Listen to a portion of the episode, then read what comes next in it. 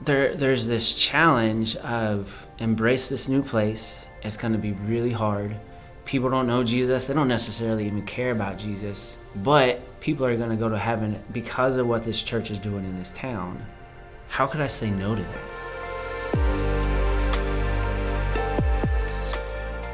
Thank you for listening to the Collective Church podcast.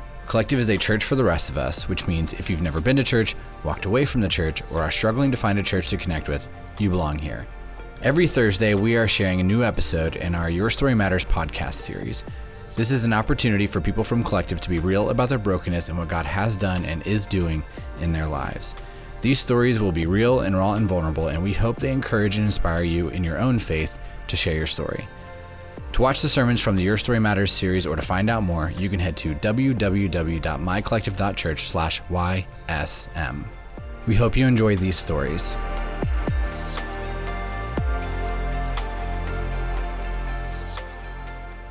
You are listening to the Your Story Matters podcast, a podcast um, where people from Collective sit down and share their stories. And this has been this year long project. And today, we, as we kind of hit this home stretch, we're in part two of CT and Rachel's story.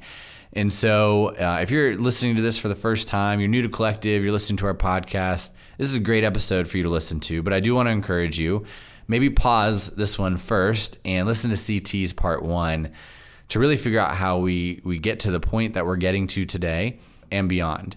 Um, because at some point during this episode, we're going to talk about collective and we're going to talk about why a couple kind of stops chasing some dreams and, and stops uh, pursuing some things in life to drop everything to move to Frederick to help start a church as volunteers.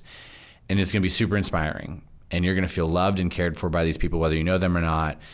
Um, but you really have to listen to CT's story as well as Rachel's to figure out why they put so much into this place and why you feel the way you feel. And, and we'll talk a little bit more about um, specifically why uh, I asked them to do this with us and, and the fruit of that. And so um, definitely listen to this episode, but make sure you listen to CT's as well because you'll, you'll get the fullness of it. And then when you're done with that, listen to all of them because this podcast has been really incredible. And, you know, if you, if you trust God or if you're wrestling with God, whatever it may be, uh, the episodes of, of this podcast will help you understand that God is real and He is good um, that He's with us in the really low moments and that He pulls us through those. But then He helps us uh, even more so in, in, these great these great moments. And you'll get a lot of that in this episode and in the previous episode. But really, it's about the power of this whole entire thing together. And so, um, so find the time, make it make it a priority because because it, it's worth it. Um, so we just finished up CT, got us to the point, Rachel, where uh, you know, there's two moments in his life where he felt 100% that God is like, this is it. One of them is going to Milligan, and the other one is hanging out with you in DC. I'm going to marry this girl. Spoiler, spoiler alert. Uh, at that point, CT and I still super close, and he's like, I'm going to marry this girl, and it was like, all right, like your life has been chaos up to this point, so maybe that's it. Um, but I, I, take us back to the beginning for you and help us get to that point. Um, but talk to us about uh, childhood, where'd you grow up, family dynamics, and faith, because um, your life and CT's life were very different. Very different. Specifically faith wise. And if you just lay out the facts, there's no way you guys should be together and have met, but you did. So get us to that point. Start from the beginning. Man, so true. Okay, so um, I have a lot of similarities with some other people that have recorded on this podcast, and I really appreciate them sharing because I have felt very encouraged to go back and really think about my story uh, because there have been a lot of parallels. So um, I grew up north of Baltimore. I was born to two artists. My parents um, both went to art school. That's where they met. So they were very poor when I was born. We lived in a teeny tiny house um, for the first four years of my life. And it was great because I was the only kid and I got all the attention. as most firstborns can probably relate to. Uh, it was a fun time. And then my brothers were born. Yeah. Uh, I have twin brothers whom I love dearly, um, but it definitely changed my world as a four year old. It definitely changed the dynamic of our family. Um, my parents both worked and they worked hard, uh, but now they had to work harder because they had three kids. They were not expecting my brothers to be twins, they're identical. So I was four. My dad was working really hard. My mom decided that she couldn't work because she now has three Yeah. kids. Um, my grandparents, my mom's parents, they lived very close to us in Bel Air, and um, I, they were my world. My grandparents, wonderful people, just super loving and very nurturing, and gave me the, the attention that I needed and the attention that I had um, from my parents before. But my brothers required a lot of care. They were both premature. They weighed three pounds and five pounds when they were born, so they were in the hospital for a while. And when they got home, uh, they still needed attention basically all the time. And there are two of them, so they need to be, you know, fed and changed and cared for pretty much around the clock. And while my grandparents were around a lot, they weren't around all the time. And so I feel like I took on this role of a second mom. Simple things like getting diapers or sitting with one of the boys while my mom would do something else turned into changing diapers and feeding them and getting them dressed. And what what I've learned over the years about oldest children is that they already feel a sense of responsibility when they're born. It's just like an innate part of who we are, but it was amplified Sure. so much Yeah. when my brothers were born because um, I feel like I just wasn't really able to be a kid for the most part. So home life was very much I got my value from helping Yeah. and from being the responsible one and from for being the one who could take care of people. Um, I did live on a really great street, so I lived on a cul-de-sac. It was the 90s, so most parents let their kids go outside and play. We played kickball and kick the can, and at least an outlet for me um, that I could sort of be a kid, but meanwhile always kind of feeling this sense of being the one who always followed the rules and the one who cared for other people Yeah. um, was something that I just really felt from a very, very young age. And my dad at that time uh, had a job at an ad agency, and one of their clients picked him up and he started working for a bank. And at that point, his hard work turned into like all consuming work. So, where he worked a lot before, now he was traveling, he was going international, he would be gone for several weeks at a time. And as a young kid, you know, uh, your parents are really important to you.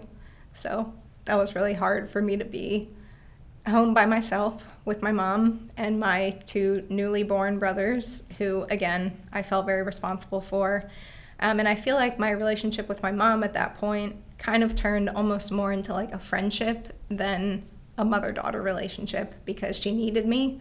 And she really had no one else because we couldn't leave the house very much because she has three young kids Yeah. that are difficult to manage. Um, I think at one point we didn't even have a car that we could all Fit go in. Yeah, yeah, because it's the '90s. Yeah. you know, it's not the same as it is Free now. car seats. I mean, it was, we had like a little tiny white Subaru that, yeah, pretty sure we couldn't all fit in. So we were home a lot. Yeah, I felt like um, with my mom now looking back that it was more of a more of a friendship than it was like a mother daughter relationship with which only like underscores this sense of me growing up really quickly and never having that like carefree childlike innocence that's not a time in my life that i ever remember Yeah, so my my family was Catholic.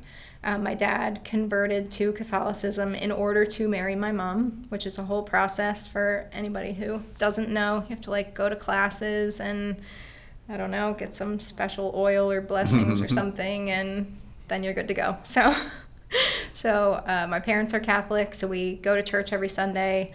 Um, on Sunday nights, we go to this thing called adoration, where they put this big gold shrine looking thing with a wafer in it, and you're supposed to pray to it and bow to it, and I'm sorry. it's a whole thing.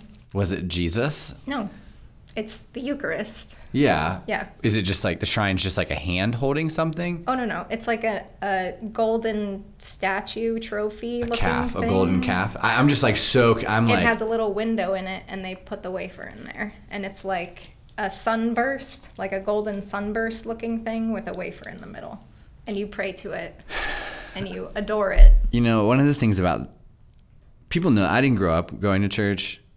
I'm 37, and there are still things I'm learning about Catholicism and religion in general. That is one of the weirdest things I've ever heard. I'm just gonna say You're it. welcome. Okay. So all right, I'll just Google it later. Later, I, I like can't even imagine what this is like. And also, we've had other people on the podcast who grew up Catholic and they haven't mentioned this before. So I'm like flabbergasted by. Uh-huh. This is like for the hardcore ones, though, Michael. Oh, okay. So, So, like, nobody else is hardcore. Yeah, yeah. Catholic, maybe. Um, Yeah. Sorry. Let's like let's. phone- I need to jump back though because Sure. I, I'm just now learning this about your dad that he converted to Catholicism. Was there religion in his life previously? Yes, he grew up Brethren, which is in the Church of Friends. Yeah. So he was that for his whole life Yeah. until he met my mom, who his family lovingly refers to as the crazy Italian. So my dad Sure, was a little yeah. bit rebellious, and this was one of his ways to rebel was to marry an Italian Catholic. So he converted. Yeah, I've got so many questions that aren't going to end up on this podcast that we need to talk about as friends because I'm so confused right now. Um, so for people who don't know, like the the Brethren Church Friends, um, it actually denominationally is kind of in line eventually with Quakers, Mennonites. It's kind of like a few steps before that. Um, doctrinally, biblically, eh, mostly similar teachings to collective. You know, we, we have a little bit more emphasis on on certain things. You know, it's it's not too different. Although, like the way they do church is very different, right? On the scale of Catholic to collective, Brethren's definitely closer to the Catholic side of things, not as far like traditional as that. Um, so the conversion portion, like it's a leap, but it's not like a huge leap. But one thing I am interested in is the fact that like your dad converts, but then it becomes a major part of your life. Major part, Right? Like yes. that to me is a little bit of a whiplash going from you know, like Catholicism isn't his childhood. There is no family history there. Now, Italian Catholic, all the tradition and history there, yes. you know.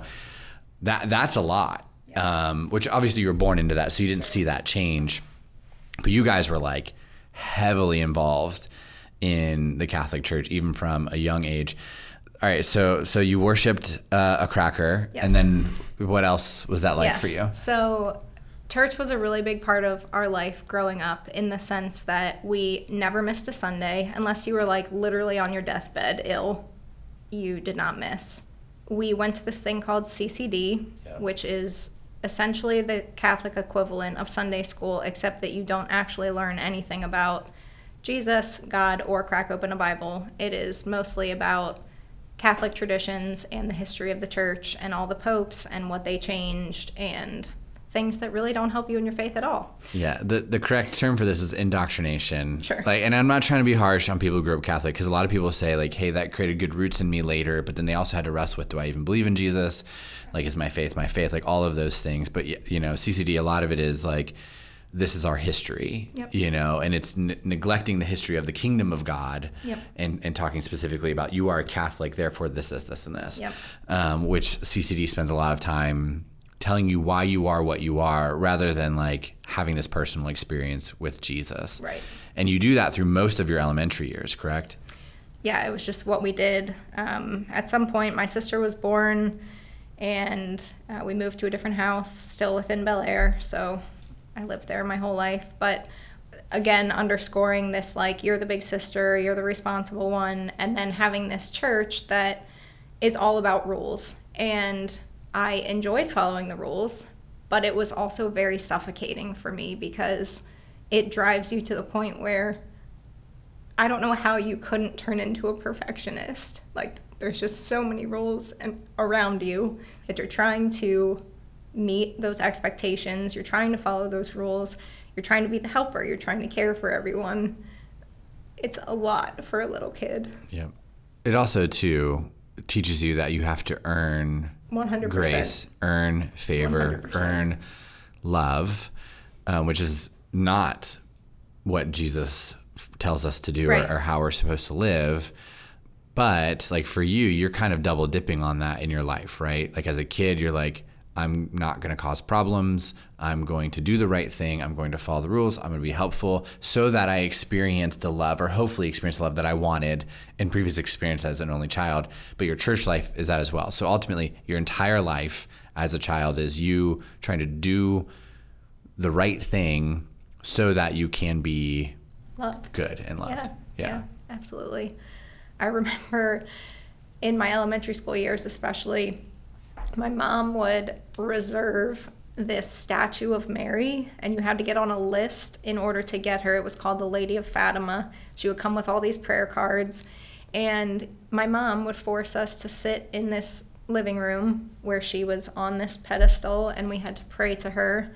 So, between Sunday morning church, which was extremely boring, CCD, which was about church history, and then these other things that we prayed to, I would say that church was not a fun experience for me whatsoever. Sure. If my mom and dad gave me a piece of paper and a pen and I got to doodle during church instead of paying attention, I was on cloud nine. Yeah. Like that was the best Sunday. And it rarely happened because, you know, I was expected to sit and stand and be Yeah. quiet and eat the Cheerios if I could sneak one from my brothers. Like, I just Yeah. that's what church was to me is like this very intangible God who makes a lot of rules, a Jesus who I see hanging on the cross every Sunday and looks very depressed and ominous and just sad, honestly. And then all these rules to go along with it with Mary and all these other saints who are also watching me and everything I do.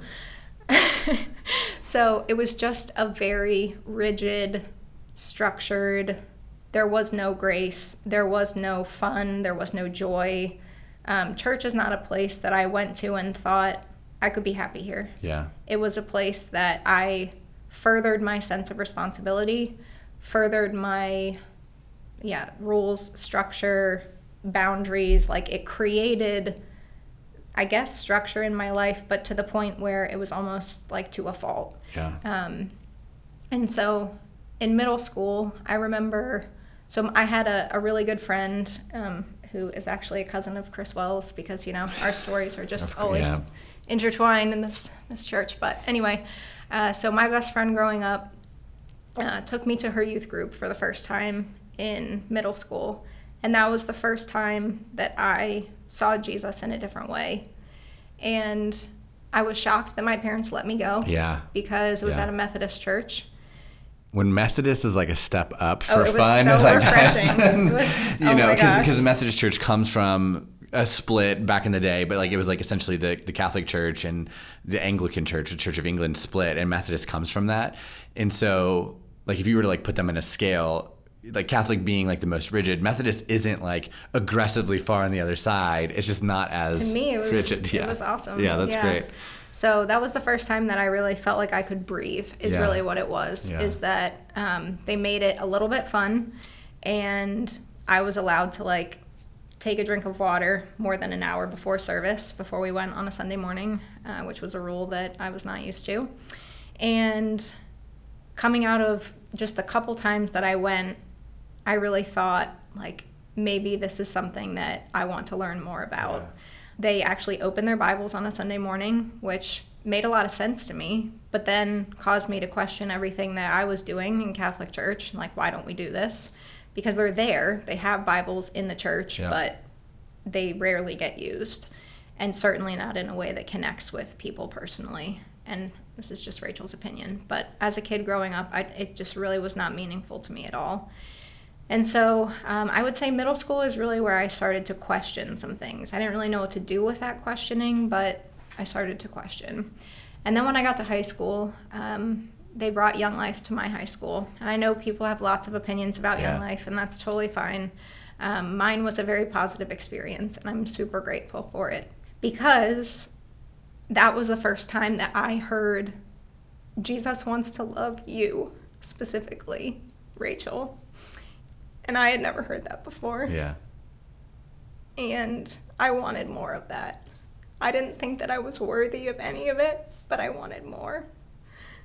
Which created a huge tension and divide between me and my parents because I didn't want to go to Catholic church anymore because I didn't ever get that feeling once going to Catholic church.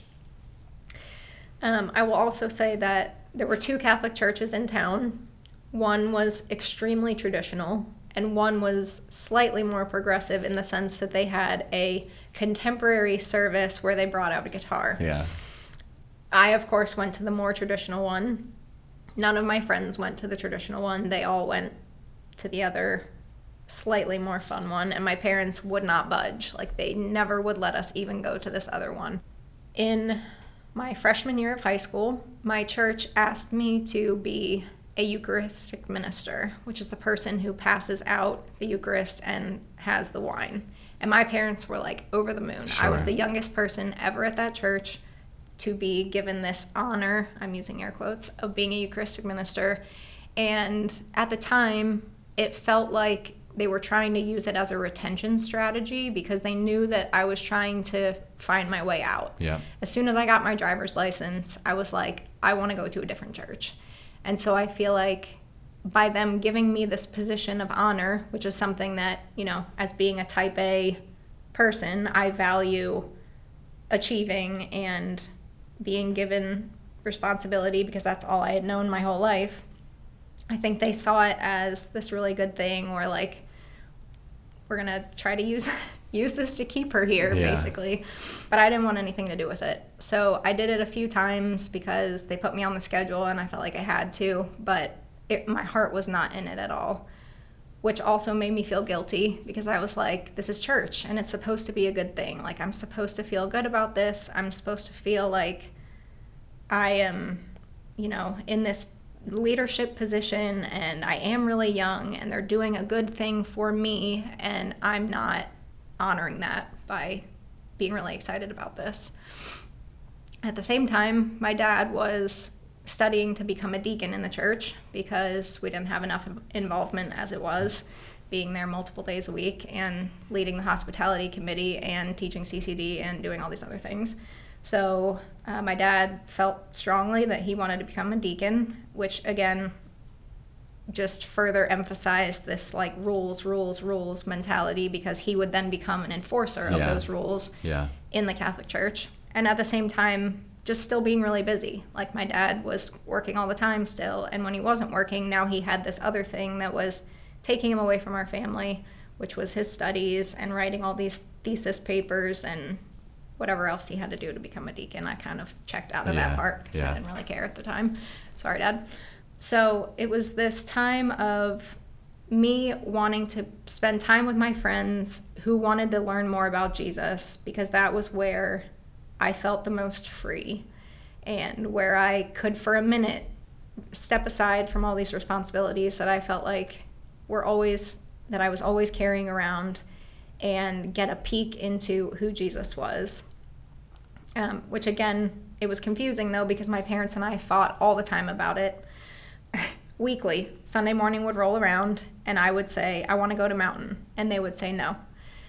There were times when I went to Mass with my parents Yeah. to appease them Yeah. and then I would go to Mountain afterwards. And I knew that I wanted what they were preaching about. Yeah. Like I knew that there was something more to this Jesus guy that I had been exposed to my whole life, but didn't really understand until high school, which I wouldn't even say I fully understood, but I was starting to understand at that point in time. And so all through high school, I mean, that was my struggle was with my parents fighting over this thing that should be good but is somehow creating massive amount of tension in my Yeah. family. My parents were still people who influenced my life and people whose opinions were important to me and I wanted to please them and I wanted to do good and yet they didn't approve of my choices and it's like I'm not doing drugs Right. I'm not you know breaking the law robbing a bank like I just want to go to a different church Yep. and it was super confusing to me at the time and painful honestly because I just wanted them to support me Yep. in doing this and I felt like I couldn't get that support. And so then I entered this really confusing time, as I feel like a lot of high school kids do when you have to make the decision of where to go to college. I was so torn that I had like decision paralysis. I just, I knew that I, at the time, I said, I don't want to go to school in Maryland because I wanted to get away from my parents. Yeah. Um, so I didn't even apply to any schools in Maryland. And I was torn between Virginia Tech and James Madison. I literally flipped a coin and ended up at James Madison. I was there on a scholarship and I went to the business school. I knew a few kids from high school, but not people that I was super close with. And immediately, like as soon as my parents left, I was just heartbroken. Like I knew that something was very wrong and I couldn't recover. The whole semester, I just went to a very dark place. I showed up at things like Young Life to try to get involved. I tried to go to different like happy hour type events or football games or whatever, and I just never connected with people there. So after about a month, I applied to Maryland because I knew that this was not going to be the place for me for all four years. And so I applied to Maryland, but in the meantime, I was pretty much going home every weekend. Um, completely drained my bank account, all my savings that I had up to that point going home because I was miserable. Developed a very severe eating disorder. Uh, there were a lot of girls there who, there's this weird culture at JMU that's like, we're the pretty school. Yeah. It's about 65 35 females to dudes. So there's already this like overwhelming mean girl, catty sorority culture. But then on top of that, there's so many girls that you feel like you're competing for these guys' attention, which was a theme throughout my whole life that I didn't really mention in my chronological story. But because my dad wasn't around a lot, I feel like the men in my life who were around had a really big influence on me. So I had many boyfriends in co- in high school, none of which were super meaningful or consequential, I guess, but I was always looking for that Yeah, person. like seeking it out. Yes, and seeking that attention from a male figure in my life. And so I feel like when I got to college, it all kind of came to a head because college is where you're supposed to find your person. And so I hadn't found my high school sweetheart, even though a few of my friends had people from high school that they continued to date in college, which I thought I had already failed because I didn't find my person in high school. So then when I got to college, I'm like, okay, like brand new pool of people, like I'm going to find my my guy. But that wasn't going to happen and on top of that, I wasn't making like female friends either. My roommate was basically nocturnal. She would like stay up all night and then sleep all day. So college man. I yeah. like she was would have been like my wingman or like my one person that you know you sort of bond with because you have to and then you can go out and do things together side note i i specifically chose the substance free dorm at jmu because i knew that i wasn't going to be like the party girl but later found out when i got there that everyone else on my floor went to one of two high schools in Richmond, Virginia, and they only chose the sub free dorm so that they could be together, not because they actually wanted to be substance free, but they knew They that if they chose control. that, that it would guarantee that they would be at least neighbors, if not roommates. So I'm like the odd man out. Um, so I ran all the time. I decided I was going to train for a triathlon. I bought a scale. I would literally weigh myself every single day, make sure I was consuming less calories than I was uh, burning off, and that became my life. I did okay in school, but I was so hungry all the time. I would wake up in the middle of the night because I was so hungry, and I would eat a carrot, and then I would go back to sleep. When you're going home on the weekends, did your parents like notice? Did they say anything? You know, because to come home every weekend, one, like that's a sign that Yeah. things aren't going well. Yeah. But like obviously if they don't see you for a few weeks at a time, a few days at a time, if you're coming back and you're like looking different every single time, obviously these are some major red flags. Like was that something that was noticed when you came home? Were you like just praying and hoping they would notice? You know, like what was that like? I mean, a little bit.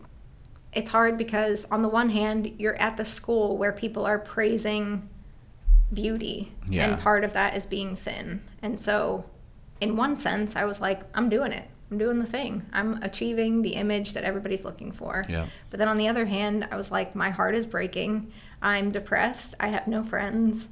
And I hate this place. And I think at the time, my parents, they were just like happy to have me home, I guess. Sure, they never sure. really said, hey, why are you coming home? Or you should stay and try to make friends or anything like that. It was just them.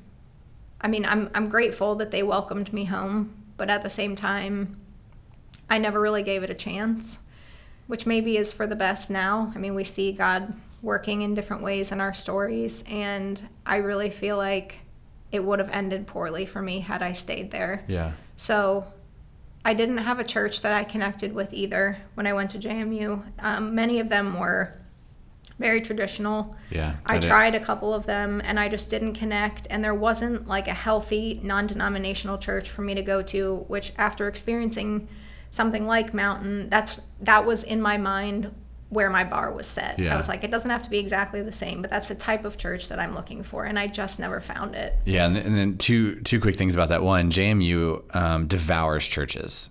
So I've had friends try to plant there, and they don't make it six months.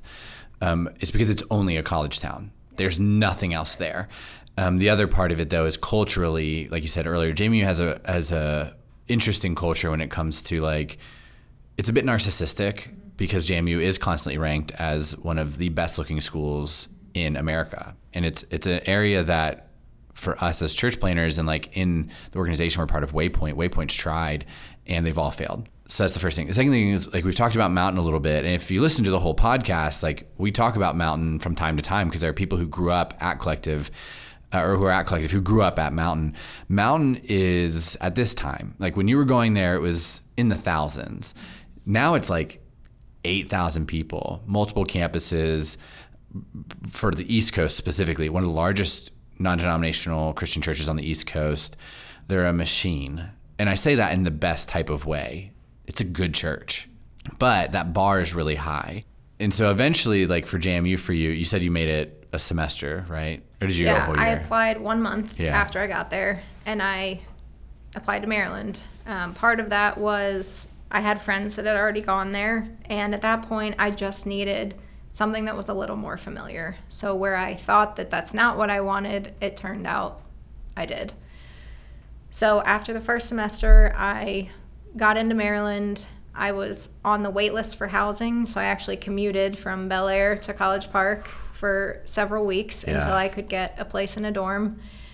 I ended up in a dorm with three other girls, which in and of itself was a very interesting experience and I could go on for a while, but did not know any of them. None of them were Christians. Uh, it was the typical college experience in our room, aside from me.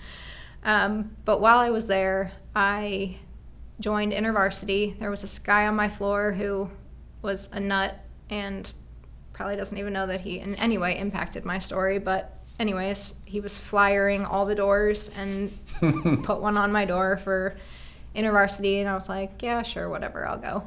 So I showed up, and that was really the turning point for me that I was like, okay, I think I can find my way here. yeah. I was a pre med major at the time, which my classes were really hard, and I did not enjoy science as much as I thought I did. I don't know if anybody does. Yeah. It, academically, that semester was really hard for me, but in so many ways, that first semester that I was at Maryland, it really changed where I had been and pulled me out of this dark place. I found friends, started working at the gym, so I felt like I had purpose again, I guess. And I had this after class, after school club that I was a part of that was teaching me about Jesus and had people who I felt like were really starting to care about me. Maggie was there, so another way that our stories intersect here, but Maggie was at Maryland and was also part of InterVarsity, so it was an opportunity for us to grow in our friendship and to continue learning about Jesus together, which was really comforting for me. Um, at the same time, I was still struggling with my body image because I had been so anorexic for a really long time. Now I'm in this place where I feel a little bit more comfortable. I have people that are inviting me to things like dinner and late night and things that involve eating, which was something that I wasn't used to eating with people because I would hide what I was eating, you know, for the past however many months that I had taken to this habit. And so then it became like, man, everybody talks about the freshman 15. Like, this is where I feel like it's going to happen because I'm going to lose control. And that's really what it was. It was like this part of me, the part of my life that I felt like I could control, and I was holding on tight to that. Um, and my eating disorder morphed into different types over the years, but it was really until like two years after college that I continued to struggle with anorexia and bulimia. All the while, you know, trying to make good grades and be really involved in all the extracurriculars because that's what I had done in high school. So that's what I was going to do in college and take on all the responsibility and care for all my friends and make birthday cakes for them and be the mom on campus Yeah. because nobody had a mom and that's what I was good at. I dated a couple of guys during college and I was always looking for this Christian man that I had now learned about through a little bit in Young Life, but mostly through InterVarsity that like this guy exists who wants to be a leader of your relationship and wants to guide you to Jesus. And that was a concept that I had never heard before. My dad has a very domineering personality, but I didn't ever feel like it was because he was trying to lead my mom to Jesus. Sure. I think he just likes to be in charge. Yeah.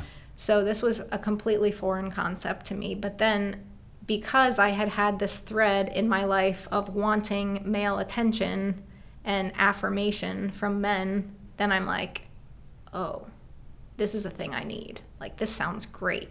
It's what I've always been looking for, plus Jesus. like, how could this be bad? Yeah. I have to find this guy. So, where I had always thought, like, I'll be the girl that's married and having babies, like, right after college, and that's what I always wanted because, hello, I wanted to be a homemaker because that's Yeah. how I grew up, was as a second mom. So, then I could do it for myself, and I was really excited for this. So, I tried dating a couple different guys, and one of them went to a PCA church, which is also very traditional and very structured and in some ways was familiar to me, but in other ways I was like, I just really feel like this isn't it. He was a very nice guy, but wasn't the one. So that relationship ended. And then I got caught in this weird place um, in my senior year. So we were at a Christmas event. They called it the Ivy Ball. And it was in December, right before we went on break for the holidays, where this guy that I had recently broken up with and this other guy who was interested in me literally got into a fist fight over me. And I was destroyed. Yeah. I, it was embarrassing. It was hurtful. I had no idea what was happening. I didn't know how to stop it. I just left and got in my car and cried for a very long time. I just didn't know what to do with that. And I still had one more semester to go. I felt like I had made a mistake letting this relationship go, but then I didn't know what the possibility of this relationship could be. And I just wanted somebody. I just wanted my person. I wanted somebody to spend time with. I wanted somebody to care about me in the way that I felt like I had cared about everybody else. And it was really hard to navigate because it kind of split our our friends a little bit too. I think they were confused. I think um, people had a lot of opinions about it, and I felt like I was on public display. And so that, thankfully, there was a break coming up, so I could go home and detach from it for a few weeks. But that was definitely like a traumatizing event in my life as it pertained to the choices that I was making about the males in my life because if I look back, yeah, emotionally, I was probably leading both of them on because I just wanted that so badly Sure. that, yeah, I was um, emotionally connected with two people at the same time, and that should never be. Um, so it all came to a head. And in my last semester, I feel like I favored the one guy who I wasn't previously dating, but we weren't actually dating, but we were like exploring what maybe that would look like. And at the time, he was super depressed. Like he had many issues of his own that he needed to work on, and I thought I could fix it. Sure. I told myself I would never be like the missional dater, but I'm also somebody who likes to help people. And so I feel like I got caught in that a little bit. And it got to a point where I was like, this is not the person for me. And he wouldn't let me go. He threatened to kill himself. He was super controlling. At the slightest hint that I might want to end this, he like lost his mind. Wow. I prayed that God would give me a way out of this relationship because I, I couldn't figure out how to talk my way out of it. Like he would, he was just relentless. And so I prayed that God would show me a way out. And this was like the year after college at this point, And a friend and I had stayed close to his place and as I was leaving, like we each went to work the next morning, and as I was leaving, I got mugged at gunpoint in Alexandria. Looking back, I probably should have died because I was a complete idiot to this guy. But somehow, God was there and he saved me. And in a very dramatic way, I broke up with broke up with this guy that I was sort of talking to because he didn't come see if I was okay. Wow. And that was the final straw that I said to myself, I deserve better than this. And if you're not going to come be with me after this super traumatic thing happened, I don't have time for you. But it did set me on this really weird spiral of this like constant need to try to find that person because it, it wasn't this guy now. And God got me out of this situation. But then immediately I was like, well, who's it going to be? Like, I'm looking for the next guy. And when I moved home, I got into a relationship with a guy who I had known in high school. His family knew my family. They were Catholic, which was really appealing to my parents. Sure. And for the first time, I felt like I had harmony between the guy I was dating and my parents, Yeah. basically, because they never approved of any of my other dating relationships because nobody else was Catholic. And because this had been a really big struggle for me in high school and college, for once things were aligned. And so I was attracted to him. Like, we had a good time together and we had this church thing in common. I really wasn't interested in going to Catholic church anymore, but because my parents approved, I was like, okay, let's give it a shot. Like, I've never dated a fellow Catholic person before, so let's see how it goes.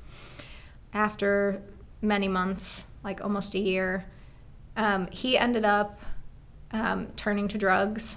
He became a different person. Um, if he was on them before, I couldn't tell, but he became really addicted to the point where, like, it was undeniable. And his mom called me one day at work and told me that she was checking him into a facility. Um, I had no idea that it was that bad. I had seen a couple things in his room at one point that I was like, this kind of looks suspicious, but I don't know anything about drugs. So it was like a spoon Sure. or like some weird blue residue or whatever. But I was just like, eh, I don't, it smells weird, but I don't really know what it is. So I'm just going to clean it up and move on. Um, but it ended up that he had a really serious addiction to pain pills. And um, this was the guy that I was going to marry. Like, I, he had already bought the engagement ring. Wow. Um, my birthday was a week away, and we were supposed to go away uh, on a hike. And I just, like, I suspected that that's where it was going to happen. But his mom called me and was like, You're not going on this trip. Um, you are not even going to his house tonight when you get off work. You are going to come over here and we're going to talk. And I went over to his parents' house, and she told me that he had had a serious addiction before we started dating, which no one told me about. Uh, and this was round two. And that he was going to be going away for a while and that I should be the good girlfriend and support him and go with him because that's what he would want and that's what a, a good girlfriend would do. Sure. At the beginning of our relationship and through all of my relationships, I had told people that I dated that I had three rules no pornography, no drugs, and no sex. I am not going to budge on this. If you have an issue, do not date me because you will be wasting my time. And he broke the rule. Beyond that, my self worth was so low that I knew that if I didn't take this opportunity to get away, that I never would. And that I would be stuck in a relationship where I don't trust this person ever Yeah. again. Because, again, we were dating. It's not like we were married and I had, you know, made a commitment, which his parents tried to convince me that I should stay because we were going to get married Sure. but I I just couldn't do it and I knew that my life and my my marriage would be very toxic and unhealthy because I could never trust him and I would be driving myself nuts for the rest of my life questioning every decision or every little you know time he didn't text me back Sure. or or Yeah. any little thing would just send me into a dow- downward spiral so I broke up with him it was really traumatic. I remember sitting with him in his living room one last time And I said, I'm going to ask you every question I ever had. And I was raging mad. I was so angry. I was screaming at him. And I found out that it was way worse than what I had Sure. been told initially. But then I also just felt so dumb. Like, how could I have been with this person for so long? And for it to have been going on, he drove me in a car when he was high. Like, how could I not see that? I felt so duped and taken advantage of and just like a total idiot. That was really hard because I did care about him a lot. I just felt like, again, I had chosen poorly and like I couldn't even trust myself to make good decisions. Um, because this was like multiple times in these relationships that I had chosen people that I thought were good and just ended up hurting me Yeah. in the end. Well, and like so much of it is the pursuit of being loved and being wanted. And it's really easy. And, and we preach about this from time when we talk about like dating relationships and marriage. It's like, it's really complicated to tell people at collective, hey, you should break up with that significant other if you're not running at the same pace. That is the right advice. And I stand by that and I'll never not stand by that. And people at collective can get angry about it or ignore it all they want. But the amount of people that are in your space right now that are saying, hey, that's not just a kind of red flag, but it's an incredible red flag. You just don't see how much of a red flag it is right now because you're in it. And you know, you when we seek out the like that love and that affection from other people that we long for from our parents, specifically, you know, it, it's weird.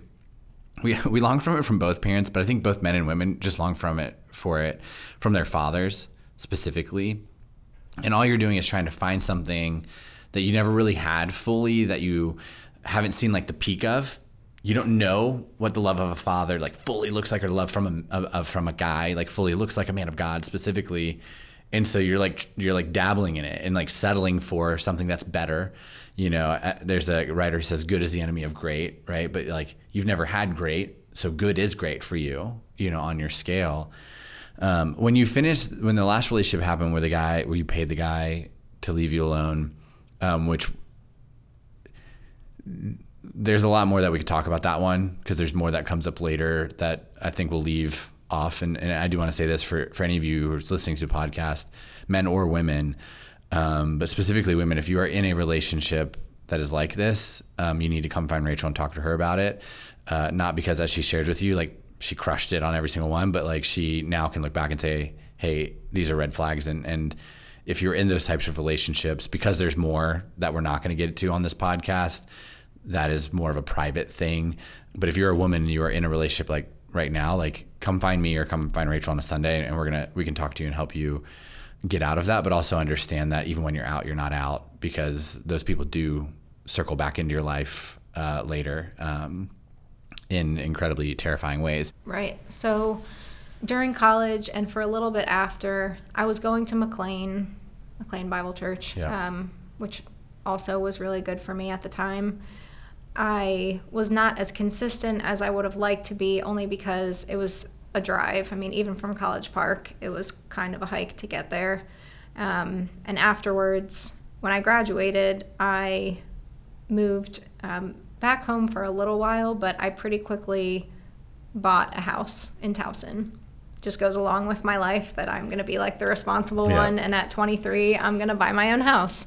And I'm going to rent out the other rooms so that I can offset some of my mortgage. And here we go. I got this under control, which ended up being the start of a really dark time in my life. I had a friend from college move in with me. At this point, I had started working at Apple.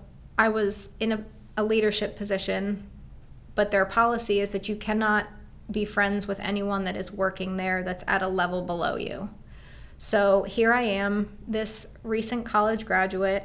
All of my friends have either moved away or gotten married because many of them did find their person in Yeah. college, which I didn't. And so I'm in this environment where, and when I say like everyone under me, there was like a hundred people under me and like four people over me. Wow. So most of the people that I worked with, they were off limits. I wasn't able to be friends with them. Um, I had a church in Timonium that I was going to that also asked me to lead a small group, which can't say no and it's a position of responsibility so i'm like sure i'll lead a small group meanwhile my life is like imploding on the side and i'm like leading these 50 and 60 year old women in my small group who have lived a whole lot of life Sure. and are just like rachel you're so wise beyond your years. And i'm just like cool. I'm glad you think that because you're wrong. Uh, um, but like yeah secretly dying a little bit inside because i am still struggling with this eating disorder. I was uh, working at multiple locations. So i was in this kind of like ct said with this pepsi golden ticket thing. It was like a fast track to leadership program that i was in and that had me working at multiple locations. And so i developed feelings for this guy at one of my stores and as soon as i moved to the next store we started dating. He was a really nice guy but it was an unhealthy relationship and that ended pretty quickly which then created tension at work. Hello why i didn't think about that earlier. Sure. Yeah. not sure why. Uh, but anyway so that was that and then i did it again uh, this person was extremely toxic um, very abusive to me in every sense of the word. Um, got hit with flying objects numerous times head thrown into the wall like it was really really ugly. And i had reached a point in my life where i was my self-esteem and self-worth was so low that i didn't even care because he was there like he was a consistent presence and even if it was a terrible consistent presence he was there and he spent time with me. And so i just let it happen. At some point i literally paid him to go away because i tried to get like an order of protection or whatever they're called and the courthouse told me that he would have to sign the paperwork as well. And looking back i feel like there's no way that's Yeah. true. Like Yeah. it just doesn't make any sense to me but i had never encountered anything like this before in my life. I was never around people who had trouble with the law or like anything like that. So i didn't know what to do. I just believed them because i didn't have any experience otherwise. So i walked out of the courthouse bawling. Um, i really thought that i was going to die a few times throughout our relationship and then at the end. And yeah it was just a really hard time. How old are you? 24, 25, and I had decided that I was done with men in general. Truly, in my mind, in my heart, in every sense, I was like, okay, I am going to lean into this position at work. I'm going to lean into this small group leader position that I've been given. I am going to be the coolest aunt ever when my siblings decide to have babies. Like, I'm done. I there isn't a person out there for me who is going to make me who's going to point me to Jesus or who's going to really live up to this imaginary person that I had been hearing about at that point for several years at that time. And I also was in a place where I felt like I had to be more introspective. So, like, okay, Rachel, you are the common denominator here. So, yeah. work on my relationship with Jesus because at that point I was more informed about really what that could look like and should look like. I was reading my Bible regularly. I was participating in this small group. I feel like my church was pretty healthy at the time. Like spiritually, I was in a place where I felt like I could handle it, especially now that I had this relief of this person who had been tearing me down, calling me horrible names. Like this person was gone now. And so I could really focus on who I wanted to be as a whole person. That Rachel didn't need a significant other in order Yep. to be a whole human being. Yep. And in order to be worthy of the love that God offers us every day. And so I decided I was going to lean really hard into that and I was going to figure this out on my own with him, but on my own physically. And it wasn't too long after that, just a few months, that CT came back into my life. Uh, so we had met five years prior at Chris and Maggie's engagement party. And CT said nothing clicked. I was really like, Smitten. yes. I, But you were also searching. You I were- was Yeah, you were definitely. yes, yes. I definitely like he caught my eye for sure, um, but I also wasn't really sure about my life at that point in time, and I was about to go to Maryland back to Maryland uh, for another semester, and CT I think was going to ETSU Back to Tennessee. Yeah, back yeah, to back to Tennessee. Tennessee. Yeah. One of his years there. And so we just hung out a few times over the summer, but felt like nothing's really going to happen here because we're just living two different lives. So we split ways, but then coming full circle, when I had made this decision that, you know, I'm going to give up on men and I don't need anybody anymore, enter God uh, with his sense of humor and timing. So uh, CT had been living with Chris and Maggie at the time, and I was getting my master's at the University of Florida. So I was going to be down in Florida for a few weeks, and Maggie was like, "Hey, you should stop by. We should, you know, have lunch together before your flight leaves." And so we went, and I, you know, just caught her up on life. We hung out for a little bit, and she mentioned that CT was living there. I was like, yeah, it's cool, whatever. And that guy. And then uh, she came home and told CT about our conversation.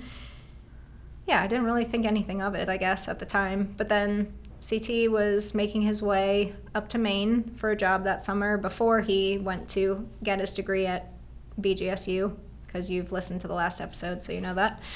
So he was passing through Maryland, where I was living at the time, and you reached out to me and said, Let's hang out because I'm going to be passing through. And I was super skeptical. One, because I had been mildly interested before, and CT was like, Yeah, we're just to see you later. Uh, but also because I had made this like very resolute decision in my life that I did not need to have a boyfriend, and I had gone through these several very dramatic and traumatic relationships to where I was like, I am not going to set myself up for this again. Like I don't deserve this. I am worthy of love, even if that only comes from God and it only comes from me for the rest of my life. Like I am not going to do this again. And so I called Maggie and I said, CT asked me, but I kind of think this guy's a player. Like, I don't think he's for real. Should I be hesitant about him? Like, I, I just, you know, because there's that little piece of you in the back of your mind that's like, well, God, if you wanted to What give me a good Yeah. guy, like, As he's sure, I'll take him. Maryland Yeah. like, I'll still take him, but I'll be okay on my own. yeah. So, uh, anyway, she thankfully stuck up for you, calmed my nerves a little bit, and made me feel like this could be an okay decision. So then CT came up to DC. Yeah, you guys fell in love, and We it's magic. Yeah, It's I- all magic. I want to say this too because we didn't talk about it a lot on CT's podcast, but like CT kind of went through a similar phase of relationships and trying to find the right person, and um, didn't end up in long relationships. In those, You're- those were pretty short for you, Short, yep. which did end up kind of you know like a small campus. Like on the outside looking in, people were like, "Oh yeah, CT is like dating all these people," and it was just that he had a lot of clarity. But when you go to school with a thousand kids, it's not good. But it's interesting that you call Maggie and you just say like, like what about this dude? And five years ago when you guys met if you made that same phone call she'd be like he's probably not ready. Considering everything you both went through which obviously like no one wants you guys to go through those things like the finding purpose and trying to find life and what am i supposed to do with my life? What am i supposed to do in this relationship? Like it sucks that you guys went through all those things. But also when you guys did meet up you guys were in a place where you'd already realized what you didn't want 100%. Yeah. and that was some through experience, some through life. And so here you are, both not looking for anything other than, hey, I just want to figure out what this next phase of my life is with Jesus, you know? And you guys are then in DC together. So Rachel, CT says that he knew. God parted the heavens, a dove came down. Uh, w- w- how did you feel, in all reality, your first date with a healthy Christian man? Yeah. Like, did you feel that? Could you see that something was different? I definitely felt like something was different in my soul. I think it took me probably about a week and a half to realize that he was the guy that I was going to marry. But on that first date, I thought, I'm not going to let this one go.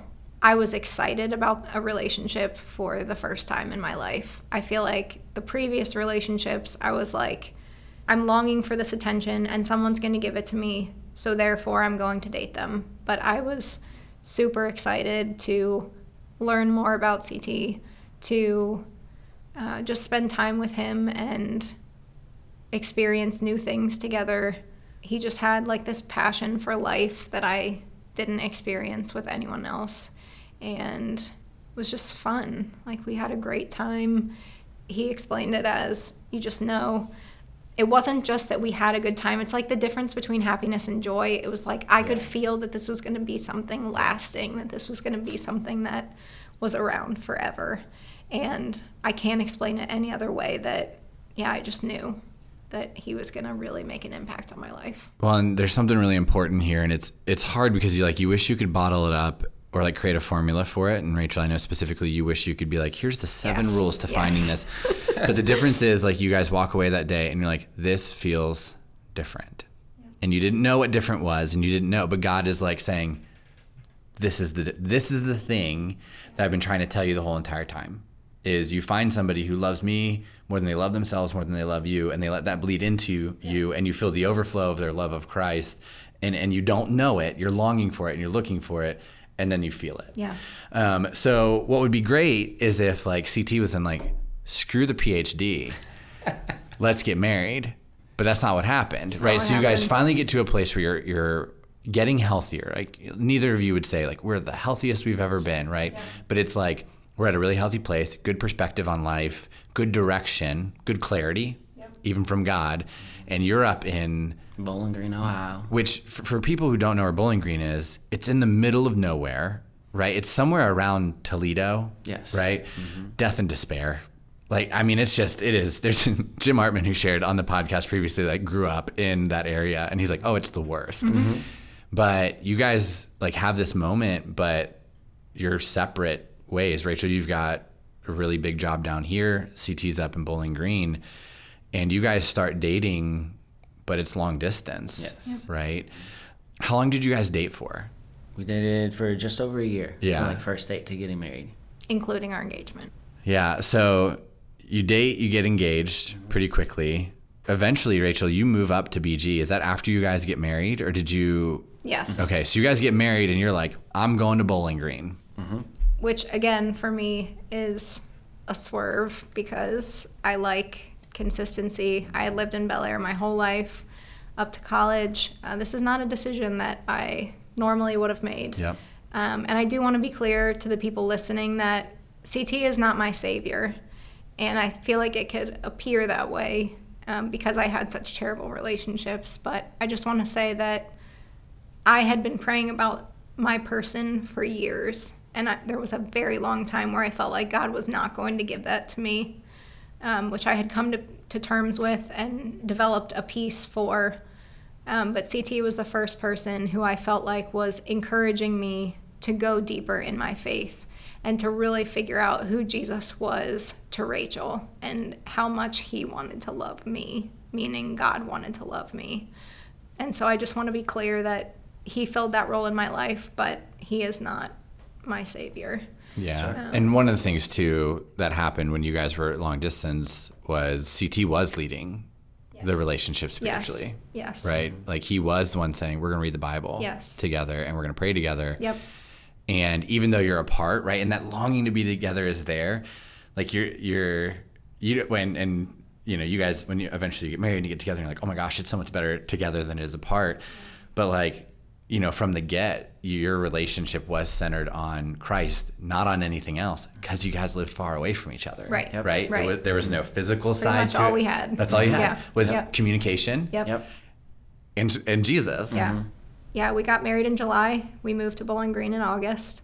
And when I say moved, we were there, but also I was traveling back to Baltimore pretty much like every three weeks. I would mm-hmm. go home and spend at least a week uh, for work at home. And so our first year of marriage, we basically killed each other. I ugly. mean, we were very close to completely falling apart. Maybe partly because we had only ever been in a relationship in long distance. So part of it was learning how to live together, which I'm sure lots of people experience. Yep. Um, but then we also have this added stress of like all this traveling and this time apart. We're together, but we're not together. Uh, we were leading a group of college students at the time, so we're like figuring out this new dynamic of responsibility as a married couple. CT's in school, so he has late nights and he's studying all the time. And my job was very demanding, so it was a really, really hard first year for us.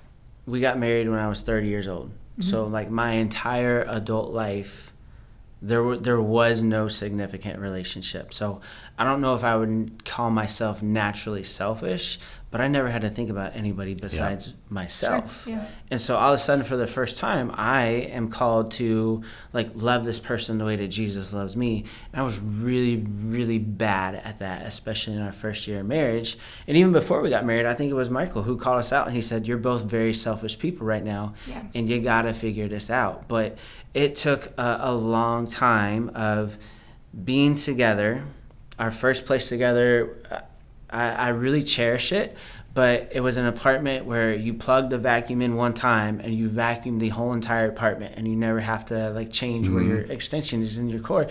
So it was like it was very small. And so when when those times got ugly and when we were nasty to each other, there was nowhere to go.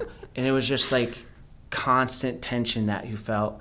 And she was in the airport waiting to come back and I said something to the effect of I just don't think we should have done this and she's hysterically bawling in the airport and I hang up the phone and in that moment I don't care and I just start watching college football. And like that was some of our first year of marriage was very very hard of learning how to love another person and put another person before yourself. Like we learned about this through Jesus our whole entire lives, but like now I actually have to do it. And it's hard and it doesn't feel good and so that was a that was a major point of tension early on. When you're doing that travel and this is so much of the first year of the marriage in general is as much as you date and have conversations you don't really understand the impact of the way you were raised. You know for rachel it's you like you, your example of marriage and taking care of things in the house was one way. And then ct you're on the other side going you know i understand what it's like to lose people. I don't want to lose people. So if I feel like I'm losing her, then I'm going to push her out because I'd rather not sit and have that moment I had when I was in middle school where we have to mourn the loss of this friendship. Like, so, so much of your first year of marriage and really all of marriage is dealing with those things from the past in real time. Mm-hmm. Like, therapy helps with that, good friends help with that, um, good church helps with that. Like, it really does, but it's like, it's game time. All the game planning that you could do, all the Bible studies you could read, all of those things. Like, you know, it's the whole once you get hit in the mouth, the plane goes out the window, and you guys get married and it's good, right? Like you guys know it's good, but it's just constantly like, oh my gosh, there's so much stuff that we have to deal with. We're away from everybody we know um, at this point, CT, that's like the furthest you've been away from like your core group of friends. And we'd, we'd kind of spread out all over the place. This was different. No one was coming up to Bowling Green. Um, Thanks, there was no reason, you know. yep. Rachel, for you though, like, I mean, just calling it what it is, like you'd had good relationships, but like at that point, you don't really have great life giving relationships with people. No, I didn't have any friendships that I cared about. It was hard for me to leave my siblings and to leave my parents you know, it felt isolating, but looking back, it was probably one of the best things that could have happened to us yep. because we had to learn how to fight mm-hmm. um, in a way that was respectful and loving. We had to learn how to fight for each other instead of against each other. Mm-hmm. And I think that was a really big turning point in our marriage when we realized that it's us against the world. Yeah. And after we realized that, then it's not to say that our marriage is perfect today, but I think we we quarrel a lot a lot less about the things that don't matter. Like mm-hmm. it was mm-hmm. a filter that helped us to realize in that first year of marriage the things that matter and the things that don't matter. And so eventually you guys are in Bowling Green. Ray and I are down in I think in Annapolis at the time. Um, and we're like, hey, we're starting this church. We're starting it in Frederick. Uh, Rachel, we had met a few times. Like you guys would come to town and we'd like hang out at Five Guys out in Columbia. Like we'd meet in the middle. Meanwhile, like knowing CT's life and your life and going, it's still hectic. Like, like does Rachel want to go to Bowling Green? You know, and then all of a sudden, like this world collides where CT for you, kind of the dream scenario for you was going back to Milligan and being a professor, and that door is opening, and you and Rachel are wrestling with that, and then Ray and I are like, hey, but what if you guys move to Frederick and help us start this church? And you guys are like newly married. Rachel, you barely know us. You know, you guys kind of start working through the marriage stuff and, and, and are, are like in sync now. And part of the in sync is this idea of maybe we're moving to Johnson City and, and maybe CT's taking over the communications department there. And typical Michael fashion, like I'm incredulous about this. I'm like, no, like this is the dream. Like we dreamt about this at Applebee's. Rachel doesn't know this is the dream, but now she's part of the dream. Um, but we actually ask you guys, I'm pretty sure in that five guys, like, hey, we think you should wrestle with this. And Rachel, you're from Maryland, so that was kind of the end. CT, you're not from Maryland, but um, so much of the conversation from me to you guys um, was I went through assessment and they're like, hey, you're too introverted. You're not going to be a good lead pastor. And one, if you tell me I'm not going to be good at something, like that's not going to work. Uh, I'll prove you wrong. But two, like I understood that. And it was not just, hey, move to be a part of this, but like, hey, I need you guys because my personality can't do it on my own. And I need people that can create space for people to feel welcome and loved and warm and cared for. Like all these things that you guys both excelled at these things that came from bad things in your life that have God had redeemed into good things and essentially saying, I need you guys here with me because I can't do this by myself and we can't do this alone. And you guys wrestled with it for a really long time. You guys like walked away from CT specifically, the dream to move here. So, like, why the heck did you two do that? It was the spring of my second year of doctoral school, our first year married together and after you pass uh, a bunch of proficiency exams, you're called ABD, all but dissertation. So there's no more classes, so you can do your dissertation from distance. And so that's what we knew we were doing because we knew we weren't staying in Bowling Green. And I had even sat down with the president of Milligan College and said, What do I need to do to improve my standing to get this job that I knew was opening that had been like years in the making? And then Michael and Ray interrupt our lives and they say, "Hey, we have this thing going on." And so one night in our apartment at BG, we just sit down and we both pray. We sit and we're silent for a few minutes and if you don't if you if you don't have this practice as a part of your life, I understand that it sounds weird where you ask God to speak to you but we just sit and we're silent and we see if God listens and we see if God says anything. And after a few minutes, we, we both open our eyes and we look at each other. And you spoke up first. You looked at me and you said, I think we're supposed to move to Maryland. And I said, I think we're supposed to do that also. The only word I heard was go, but CT felt the same way. So mm-hmm. that was it. And that was it. And then one of the hardest phone calls I've still ever had to make is with my mentor and former professor at Milligan in the communication department and tell him that the dream that had been almost a decade in the making at this point, it wasn't going to happen because we were moving to Maryland. And that was a really hard conversation. There, there was internal tension about letting go of that dream because of how great Milligan had been for me. And I was like, I'm going to give this to every student at Milligan yeah. and I'm going to do this thing.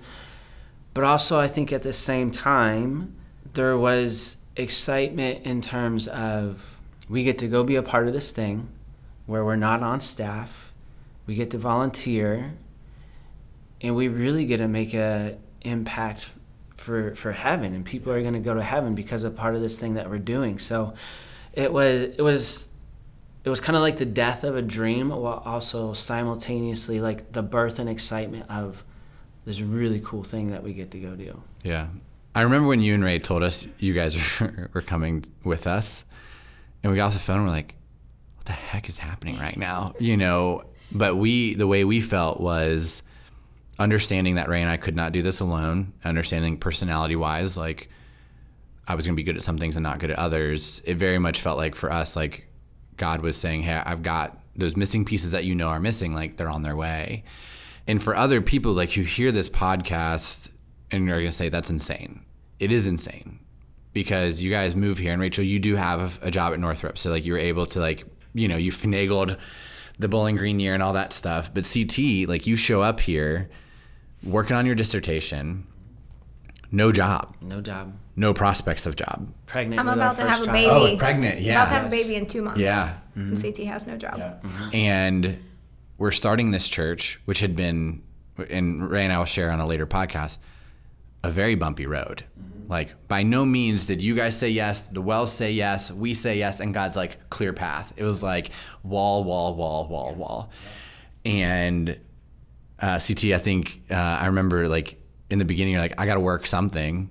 And you like did flyers until you could figure out like, how do I get into uh, teaching here?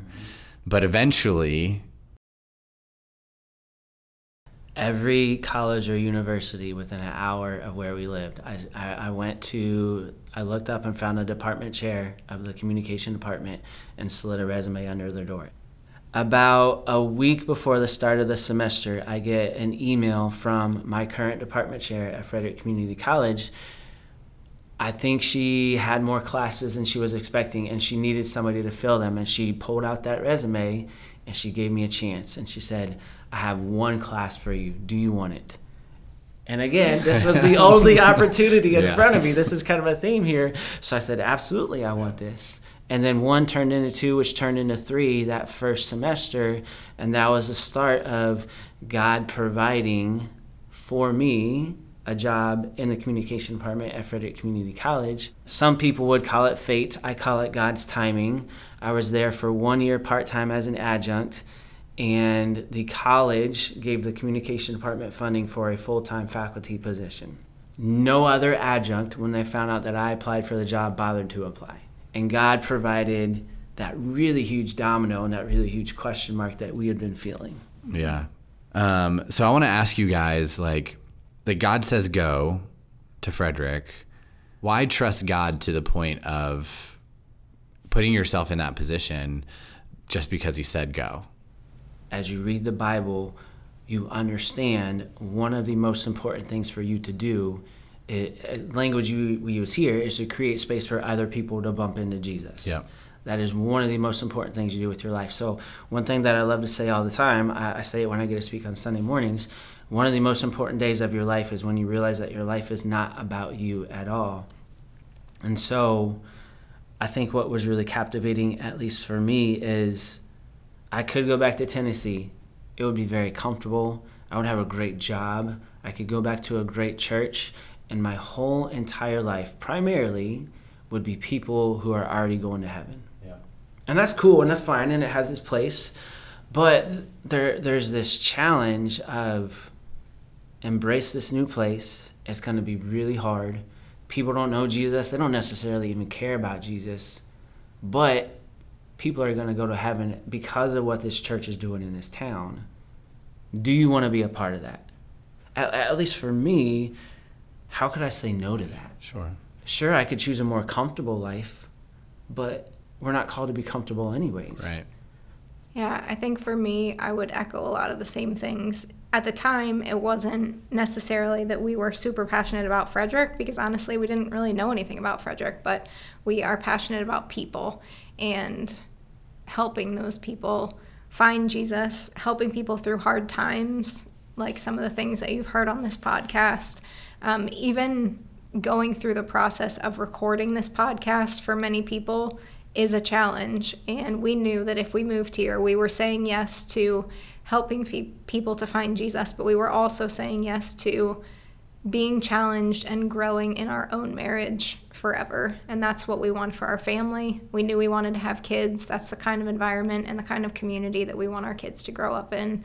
So God has shown up at every corner. Every time we have an obstacle, He has very clearly been in our decisions, through our decisions, provided for us at every turn.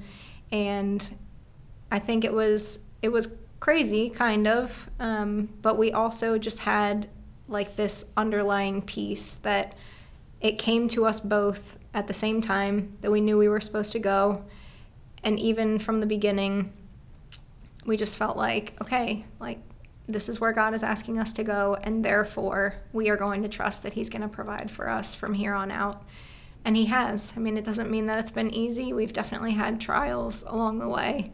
There's been hard times and heartbreak, but we are so grateful for this church, and we don't really know life without it anymore.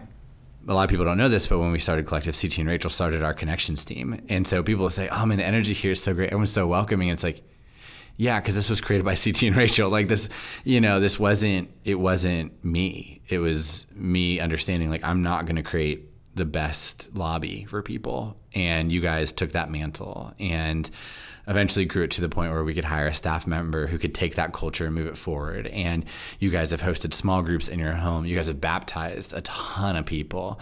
Um, and what's cool is like we've seen God move in all the ways that you hoped he would. Like he's he's moved. But I do want to talk about um, one of the things you mentioned is like yeah, like you trusted God, you did what he asked you to do. So many good things have happened, but there have also been other hard things, and um, you know we would miss out on an opportunity to talk through like hey, even in seeing God's presence and all of it, it doesn't mean that everything is perfect. Um, and a few years ago, you know, in the middle of honestly like really good things. Yeah. You know, CT's moving up in his job. Rachel, your job's getting easier. House, you know, at the time, two kids, but then things got hard again. And so, if you don't mind, you know, I'd love for you guys to kind of share about Sanibel. Sure. Yeah. Yeah. So we had two girls at the time, um, and we went into our marriage thinking, oh, we're going to have four or five kids and then we became parents. we like, okay, maybe not. This feels like a lot. Um, but we were really kind of on the fence about number three because we felt really comfortable with number two. We had figured out having two kids, two parents, two kids. You know, you can kind of divide and conquer. So we were like, you know, do we want to do this again? Yeah, we think we want to do this again. So uh, we tried for a while, um, which was different, uh, being patient and feeling like, okay, we were kind of unsure about this, but then we became really sure, and all the while, it's not happening. And why isn't it happening? Like, this is weird and different and feels really hard. But then eventually, we got pregnant. Uh, we were obviously really excited. And we had told family and friends. And it was right around Christmas time that we, yeah, we went to the doctor. Things weren't looking right. So we went back quickly for another follow up after that, and uh, they couldn't find a heartbeat. Uh, this was right around Christmas.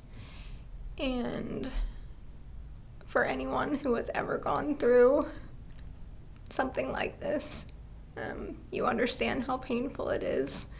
But for those who don't, it is not a one time occurrence. When you have a miscarriage, you are actively going through symptoms for several weeks, uh, which I had no idea.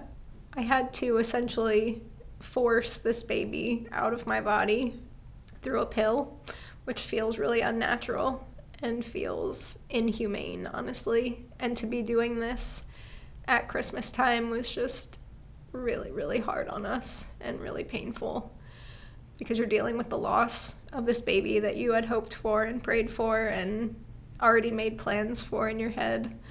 Um, but then you're also experiencing like this rejection and just like a, a physical pain, but also just a grief and a loss. Um, and so that was a really difficult several months for us following that. Um, and so we pr- we continued to pray on that. We continued to cling to each other and to Jesus as we healed through this grief. And I don't think we were even really sure what was going to happen after that. But in the end, we ended up getting pregnant again uh, with McKenna, who's our third.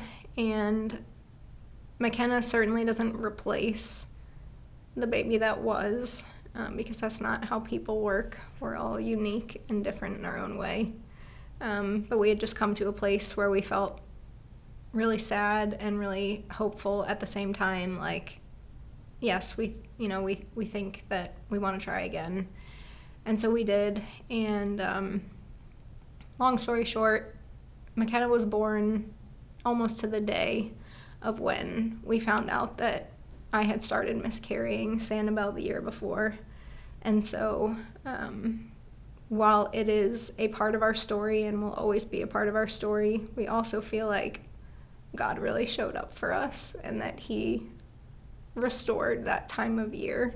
Um, it will always have a mix of emotions for us, but we just felt like the timing couldn't be anything other than God. Um, that she would be born right at that same time. And she's beautiful, obviously, we love her. Um, but I think it just speaks to the fact that, like, God wants good things for our life.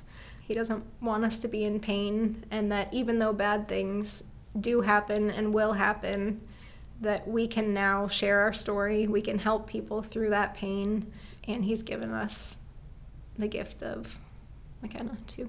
Mm-hmm. Yeah, and, and the reason why I ask you guys to share is because oftentimes I think people misunderstand faith as you go through these really hard things, you find faith in Jesus, or your faith kind of hits a, a, point where it's like real.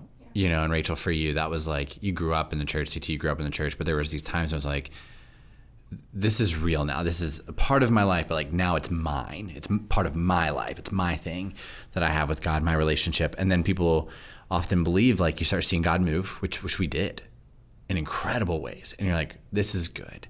This is great, better than we we could have thought. And a lot of people misunderstand that that that is then the trajectory for the rest of your life with God and life and pain and sorrow. And we kind of try to tell ourselves that well, if we're doing the best we can to love Jesus, then everything will be good. And um, it's not the way life works. On the one hand, God asks you to do this very scary thing, you do it, and he shows up in so many ways. But on the other hand, life is still life. And there's still these moments where like this sucks. This is not what I asked for. And you know, sometimes we struggle with that and we'll go, God, I did all these things for you, then therefore why does this happen? And we try to like find reason and compartmentalization for it. Um, but one of the things that faith really is about is in those low moments, your relationship with God, because He's shown up in so many ways, like you feel closer to Him.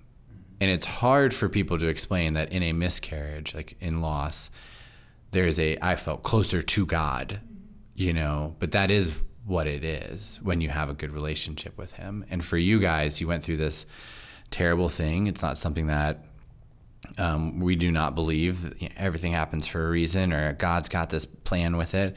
What we believe is that God can take a terrible thing and turn it into a really good thing.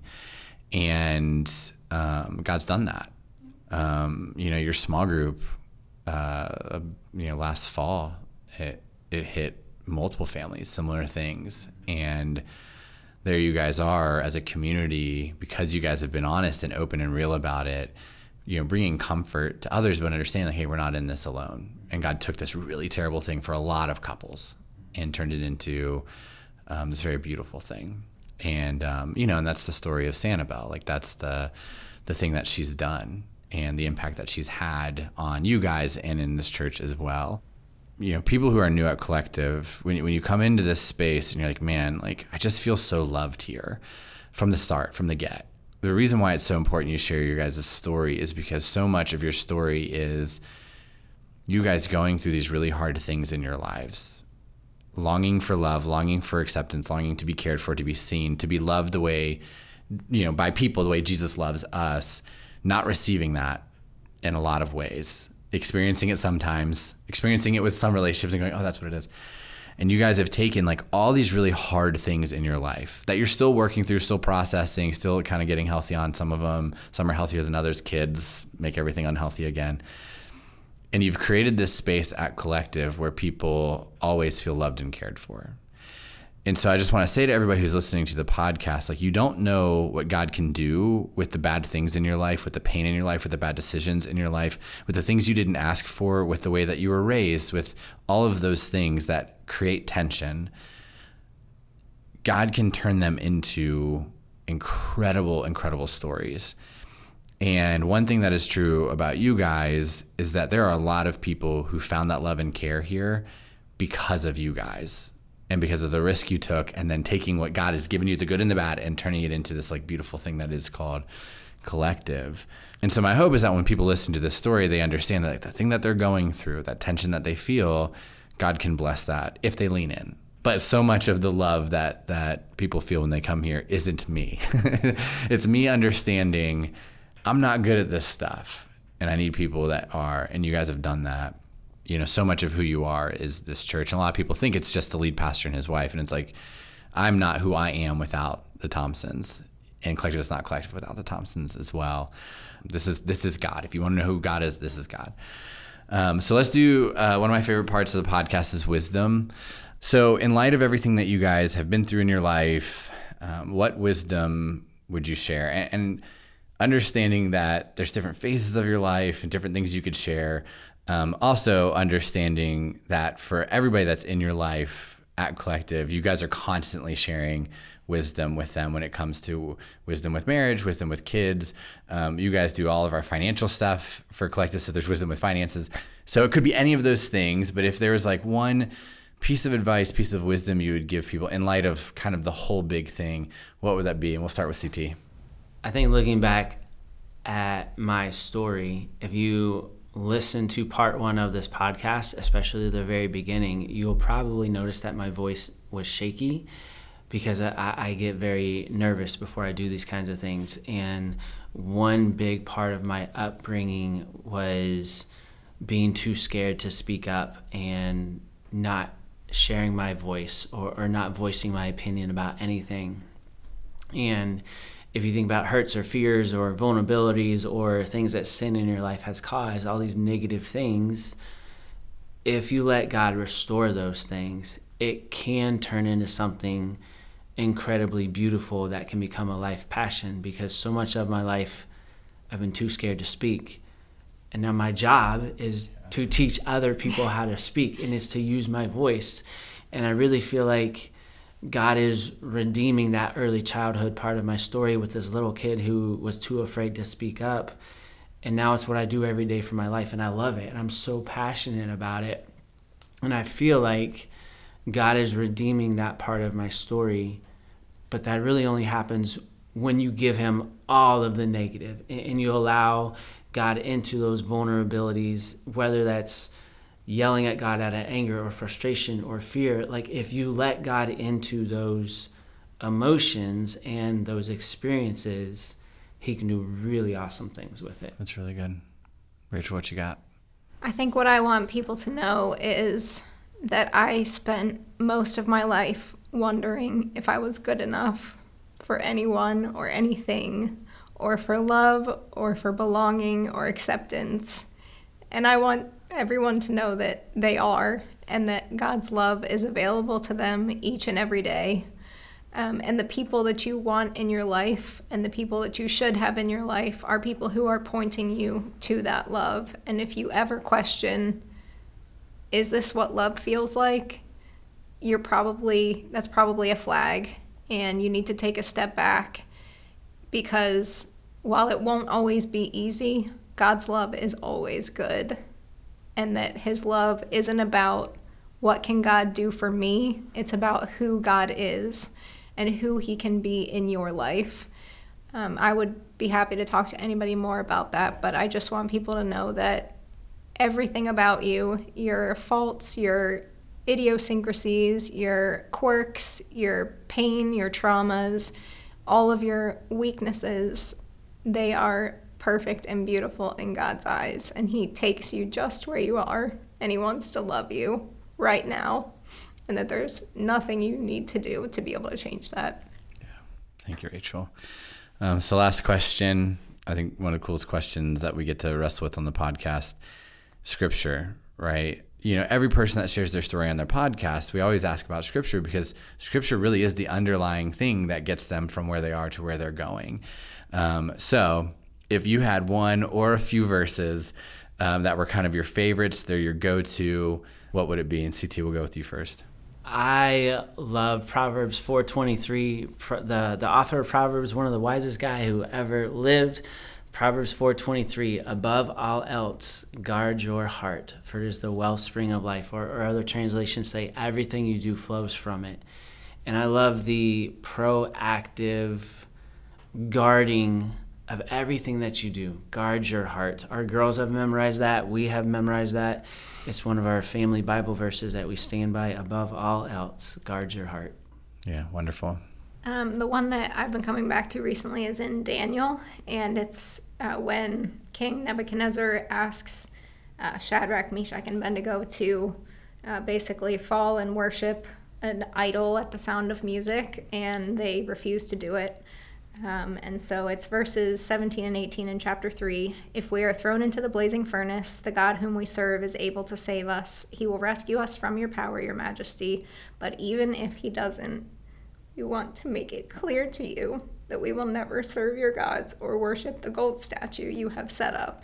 And I just love that because we all go through hard times, but it doesn't change who God is and what he's able to handle. And the fact that we all come to him with trials and with things that we're worried about and with pain and brokenness that he can literally take all of us in our complexity times every single person in the world and he's still bigger than that and he's still good through all of that. Uh, i love that that story. I, I love the line even if he doesn't. Yeah. And when you have a full faith and an understanding of how good god is you can say even if he doesn't. Like I know he's still good and I know he's still there. CT and Rachel, thank you. You know, for for me to be able to sit down with you guys and hear you share kind of the fullness of your story, knowing the story, but getting getting to be on this podcast with you guys um, really is a dream come true. And um, we've been through a lot together, and um, our friendship is very deep and wide and messy and wonderful at the same time but I do I do say this in, in full sincerity. When Ray and I were, felt called to plant this church, we didn't feel called alone, and we didn't know what that meant. We just knew, and specifically, I knew that as a person, I needed people who could do the things I couldn't do. And that culture and that DNA of hospitality and loving other people and making sure people feel seen and cared for is one that you guys brought through all of their pain to this church. And I am thankful for that. Um, I know people are thankful for that. So I do want to encourage you who are listening to the podcast today if you feel when you walk into collective like you're seen and cared for make sure to let ct and rachel know because um, they give so much time to this church. Like we're talking like side hustle part-time job time if not more. Um, ct is an overseer uh, he helps protect me and my family, care for me and my family, make sure we're well, um, so I can give my best foot forward. You know, CT preaches for us, he hosts for us, he's an usher, he does the Collective Plus stuff. Rachel is our CFO. She handles all the finances at this really high level. Um, I took one math class in college, so Rachel is in charge of numbers. Um, she runs a team. She makes sure that we are staying on the track of good stewardship that God calls us to stay on. You guys have led groups, you've hosted groups, you've sat down one on one with couples in our church who are struggling through loss or marital issues, who are fighting and think, oh my gosh, you're not allowed to fight in marriage. And you're like, let's chat about what it looks like to fight in marriage. Um, you know, you guys have, have done everything. And um, collective wouldn't be collective without you. And so I'm thankful for it. I hate what both of you guys have gone through in your life, but I'm thankful that you've decided to, instead of sitting in that space, to say, okay, God, like, I didn't want any of this, but do something with it. And um, I think we see that every single day, every single week at this church. So thank you guys for the time today and sharing your story. Yeah, of course. Um, love you guys a lot. Love you. Thanks for having us. Thank you.